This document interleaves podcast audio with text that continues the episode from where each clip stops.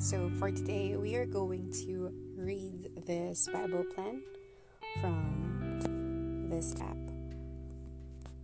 Okay, so the title is Ask, Seek, Knock. There's a reason many of us are so hesitant to ask, seek, and knock. We've been let down before. God has let us down before. That's not something you'll hear many Christians say aloud. Who would want to admit that? What kind of testimony does that give others, especially non believers? If I have learned anything in my walk with Christ, it's the brutal honesty is always the best policy.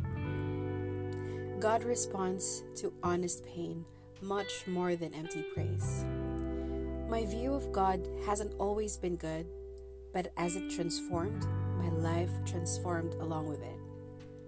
To seek is not merely the act of finding something, it means to attempt to find.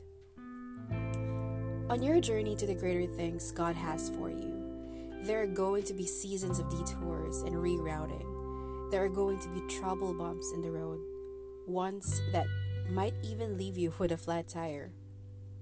But through it all, God has laid out this simple promise the one who seeks finds. If you seek God, you will find Him. If you keep going, you will reach Him.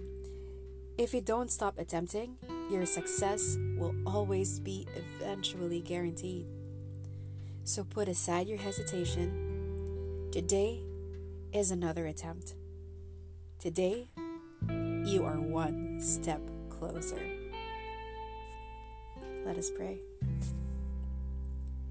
God, thank you so much for your plan and purpose for our lives. I ask that as we draw closer to you, our desires will begin to align with your desires for me and for us. Help us let go of anything that does not line up with you. We want your divine will for us, Father. In Jesus' name, we pray. Amen. The one who knocks, the door will be opened. Matthew 7, verse 8.